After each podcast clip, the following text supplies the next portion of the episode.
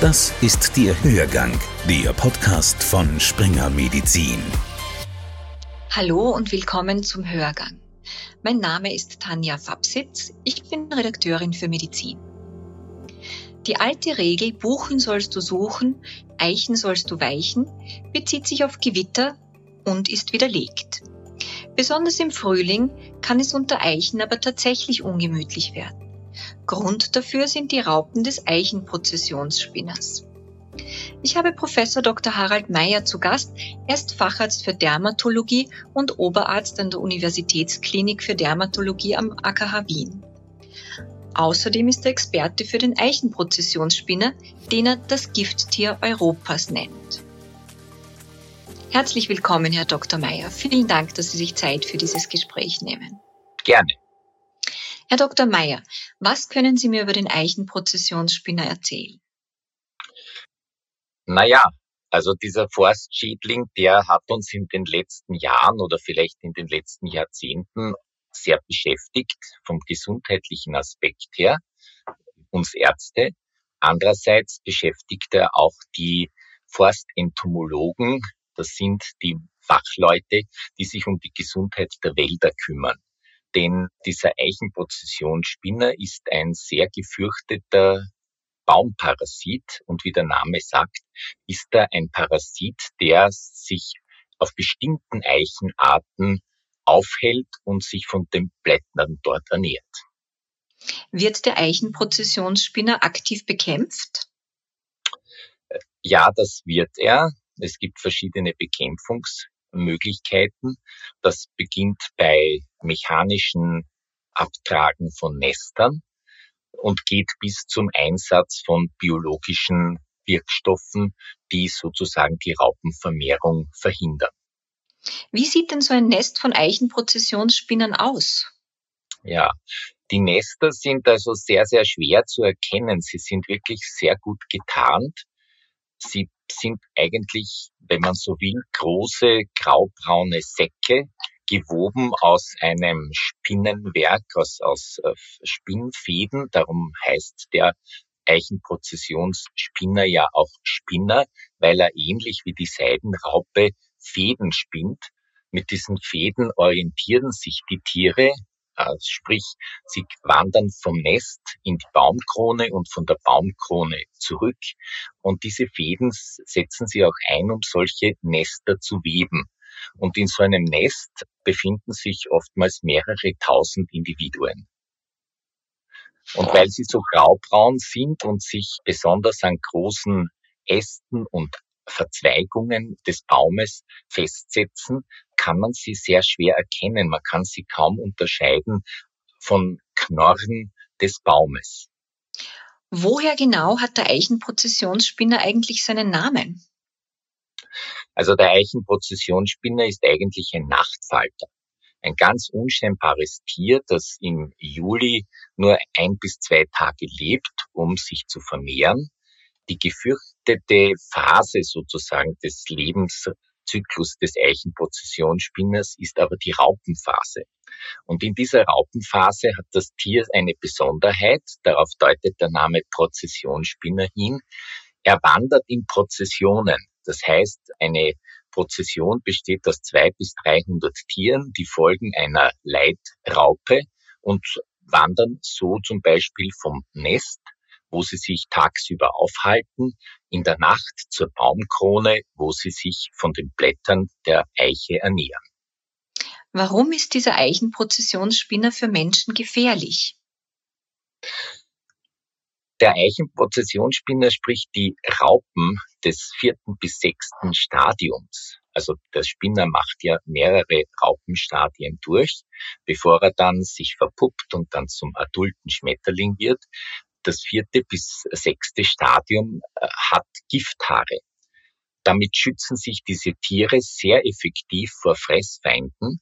Und man muss sich das vorstellen, dass ein so ein Tier im Stadium 5 beziehungsweise im Stadium 6 mehrere hunderttausend solcher mikroskopisch kleiner Härchen am Körper trägt, die ganz leicht abbrechen beziehungsweise durch einen Windstoß vertragen werden. Wien ist eingebettet in einen Mischwald aus Buchen und Eichen. Wo trifft man den Eichenprozessionsspinner? Und zu welcher Jahreszeit sind die Raupen ein besonderes Problem? Ja, das ist richtig. Also das, was das Urban Green, das städtische Grün in Wien ist, sind Reste eines Buchen-Eichen-Mischwaldes, der natürlich schon relativ dezimiert wurde, aber noch in bestimmten Bereichen vorhanden ist. Und daher sage ich immer, der Eichenprozessionsspinner lebt in Wien in den besten Lagen. Das heißt, wir finden ihn im Leinzer Tiergarten, wir finden ihn in Schönbrunn, wir finden ihn im Pötzleinsdorfer Schlosspark, wir finden ihn aber auch im Augarten, wir finden ihn im unteren Belvedere und so weiter und so fort. Also er nützt natürlich ganz geschickt diese Nischen und diese Wirtspflanzen aus. Sie haben schon kurz die Gifthaare der Raupen angesprochen. Diese Gifthaare können einen Ausschlag hervorrufen. Welche Symptome treten denn da auf? Also das Erste, und da spreche ich dann schon aus eigener Erfahrung, weil wenn man sich mit dem Tier wissenschaftlich auseinandersetzt, ist es unvermeidbar, dass man selbst äh, manchmal ein Opfer der Eichenprozessionsspinner wird. Das erste Symptom ist so eine Art Verwundetsein. Also man fühlt sich richtig getroffen. Man muss sich das vorstellen.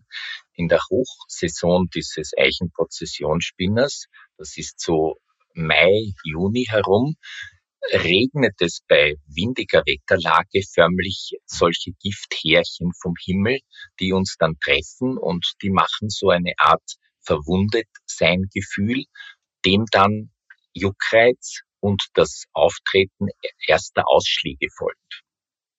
Was genau meinen Sie mit verwundet sein? Eine generelle Abgeschlagenheit oder ein Gefühl auf der Haut? Also beides, beides. Also man fühlt sich wirklich wie von einem kleinen Pfeil getroffen. Ja? Mhm. Und es stellt sich dann auch sehr häufig so eine, die Engländer sagen Fatigue ein, also so eine Art Unwohlsein, bevor es dann noch zu den eigentlichen Ausschlägen kommt, mit denen die Patienten dann letztendlich zum Arzt und in die Ambulanzen gehen. Woran erkennt man so einen Ausschlag? Ja, das ist eben ein großes Problem. Es gibt verschiedene Erscheinungsformen dieser Raupendermatitis, wie wir sie nennen. Aber keine dieser Symptome oder keine dieser Ausschlagsformen ist wirklich pathognomonisch, heißt also typisch für den Eichenprozessionsspinner.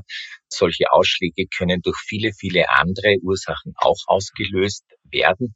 Und das ist sehr häufig der Grund, warum die Dunkelziffer so hoch ist, also dass wir wahrscheinlich viel, viel weniger Patienten sehen, als tatsächlich von dieser Raupendermatitis betroffen sind. Mit welchen Symptomen sollte man zum Arzt gehen und wann sollte man erwähnen, dass man sich in der Nähe von Eichen aufgehalten hat?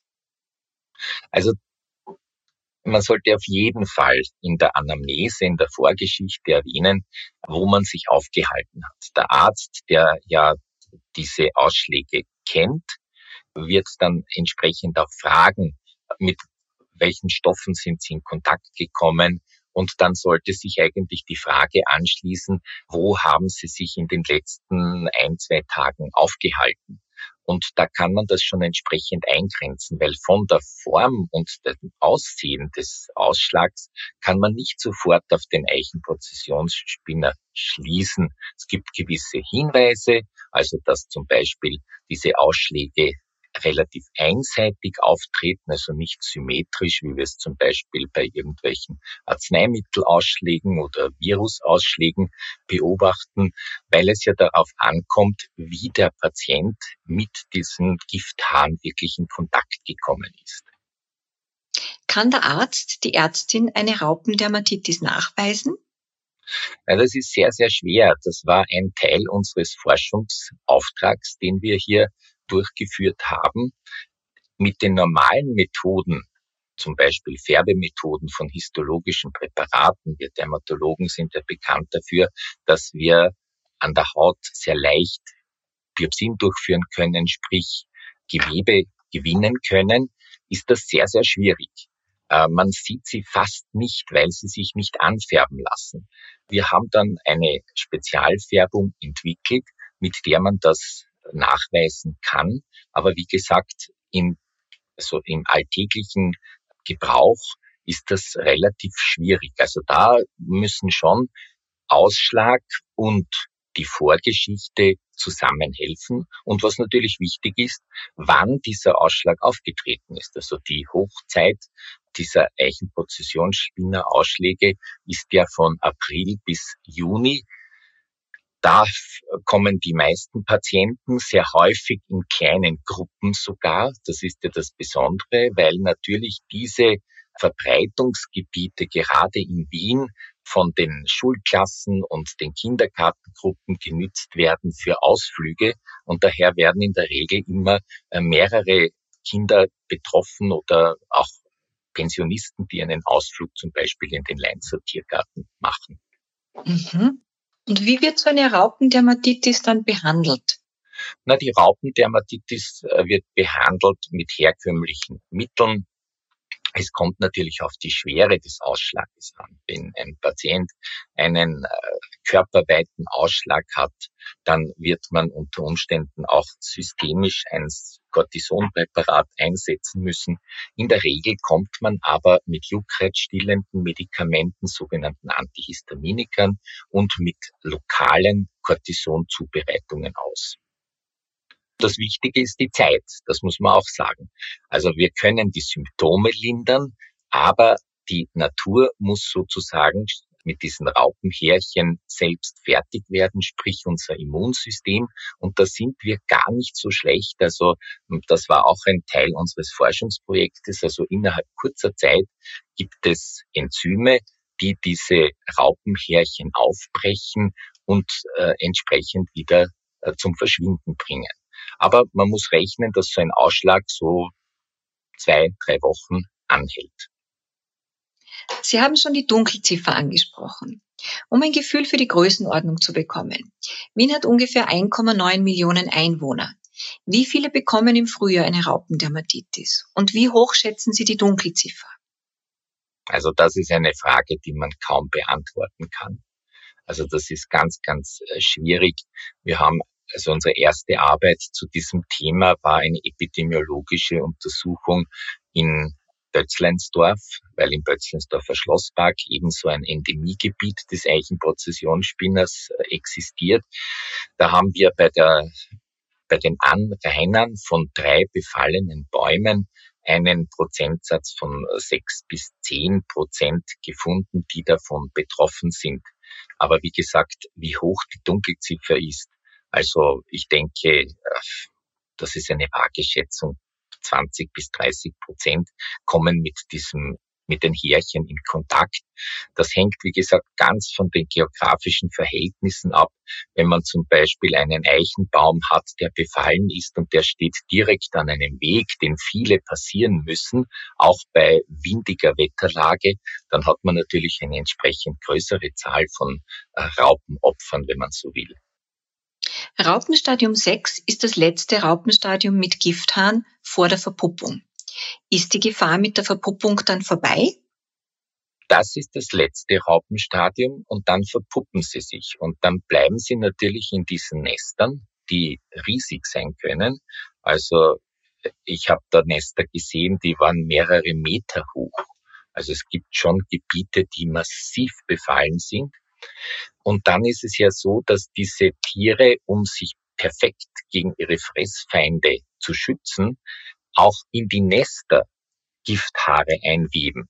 Das heißt, die Gefährdung endet eigentlich nicht absolut mit der Verpuppung, denn wenn so ein Windstoß durch so ein Nest, das jetzt nur mehr Puppen enthält, weht, können auch Härchen vertragen werden. Oder anderes Beispiel, man trägt zum Beispiel Holz aus einem solchen Befallswald zum Heizen im Herbst oder im Winter ins Wohnzimmer und dann sind die Holzscheite natürlich auch bedeckt mit diesen Härchen und dann gibt es eben Ausschläge sozusagen außerhalb der Saison, wo man natürlich entsprechend nachforschen muss, wie, wie der Patient in Kontakt mit diesen Härchen gekommen sein könnte. Sind manche Menschen besonders gefährdet? Ja, eine sehr, sehr wichtige Frage. Natürlich sind es die, die Ausflüge machen und Sport betreiben in Befallsgebieten.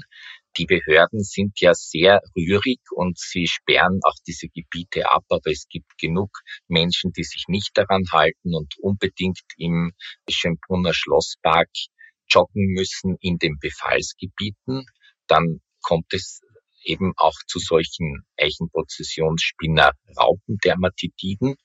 Natürlich sind es die Kinder, die eben zu diesen Zeiten eben im Frühsommer und Frühling Ausflüge machen in den Leinzer Tiergarten, äh, in den Belvedere-Garten und so weiter. Äh, aber besonders, und darauf wird äh, eigentlich leicht vergessen, sind es bestimmte Berufsgruppen.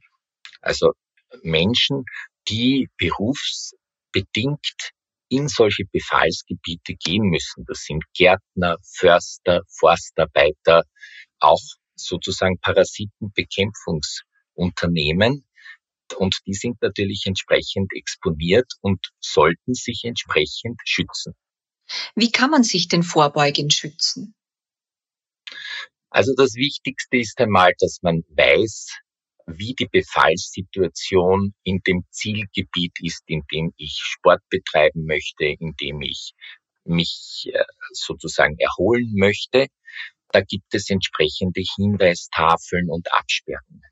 Also das Vermeiden, wenn immer es möglich ist, ist das Wichtigste. Denn das muss man auch wissen, ist vielleicht sehr interessant für die Zuhörer, dass diese Härchen aufgrund ihren besonderen Flugeigenschaften mehrere hundert Meter mit dem Wind vertragen werden können.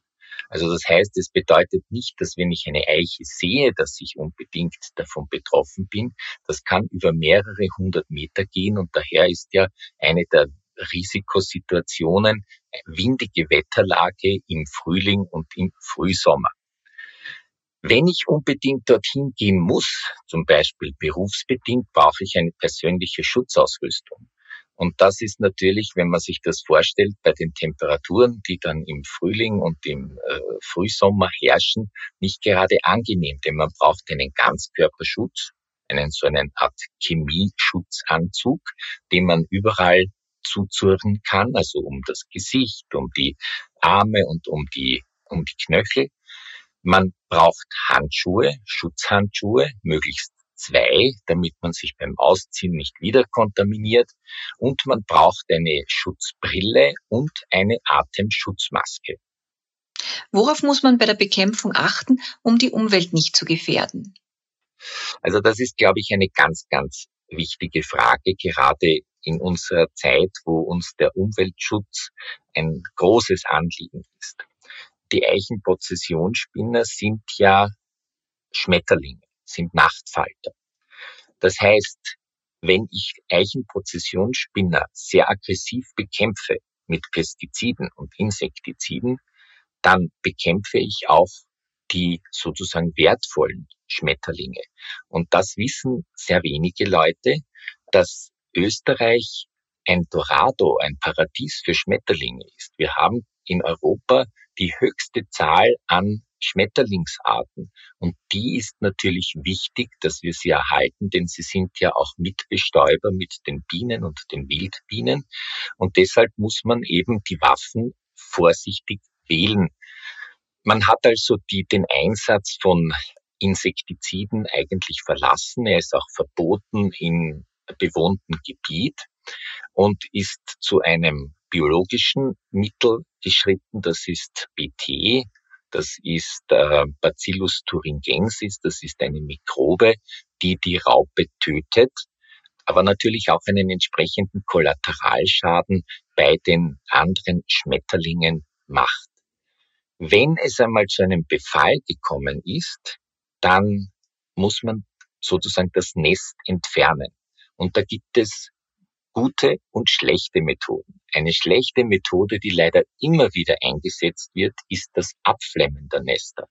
Und wenn man einmal bei so einer Abflemmaktion dabei war, weiß man, wovon ich rede, denn durch den Luftstrom dieser Flammenwerfer werden natürlich diese mikroskopisch kleinen Haare zu Massen in die Umgebung vertragen das heißt, das ist ganz schlecht. Besser ist es, Nester mit großen äh, Saugapparaten, also mit großen Staubsaugern abzusaugen oder sie einzuschäumen in so einen Bauschaum und dann mechanisch herunterzulösen.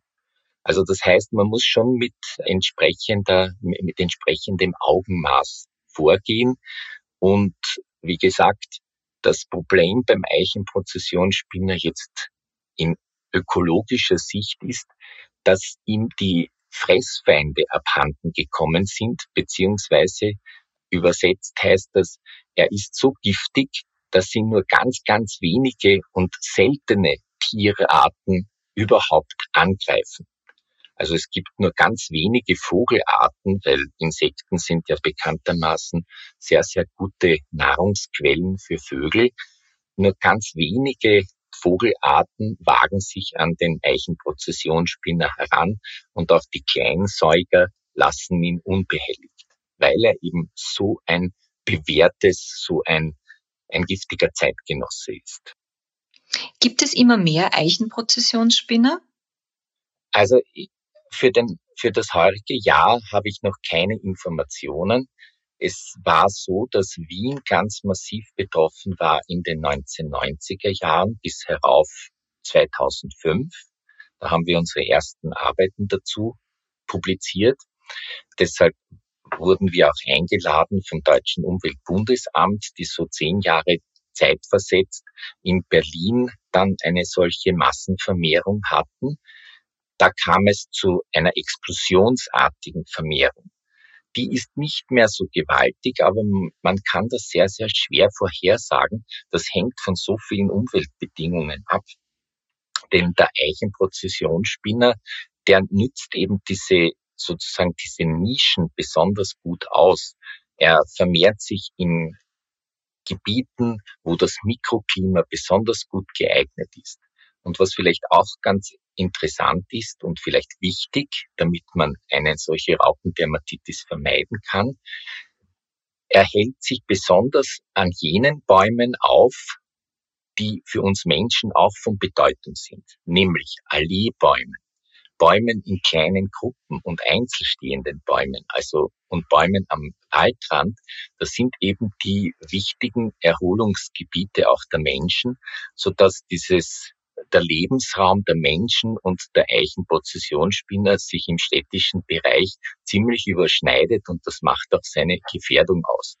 Und wie gesagt, man kann es schwer vorhersagen, Anfang Frühjahr kann man es dann sozusagen vorhersagen, wenn die ersten Raupen geschlüpft sind, also das erste Stadium, weil da gibt es nämlich sehr oft noch eine Durststrecke, die die Prozessionsspinner überwinden müssen, nämlich diese späten Froste, die setzen ihnen massiv zu und daher könnte es heuer kein so ein starkes Befallsjahr geben, weil es ja so lange kalt war. Herr Dr. Mayer, herzlichen Dank für das interessante Gespräch. Das war der Hörgang. Ich bedanke mich fürs Zuhören und freue mich, wenn Sie nächste Woche wieder dabei sind. Hörgang, der Podcast von Springer Medizin.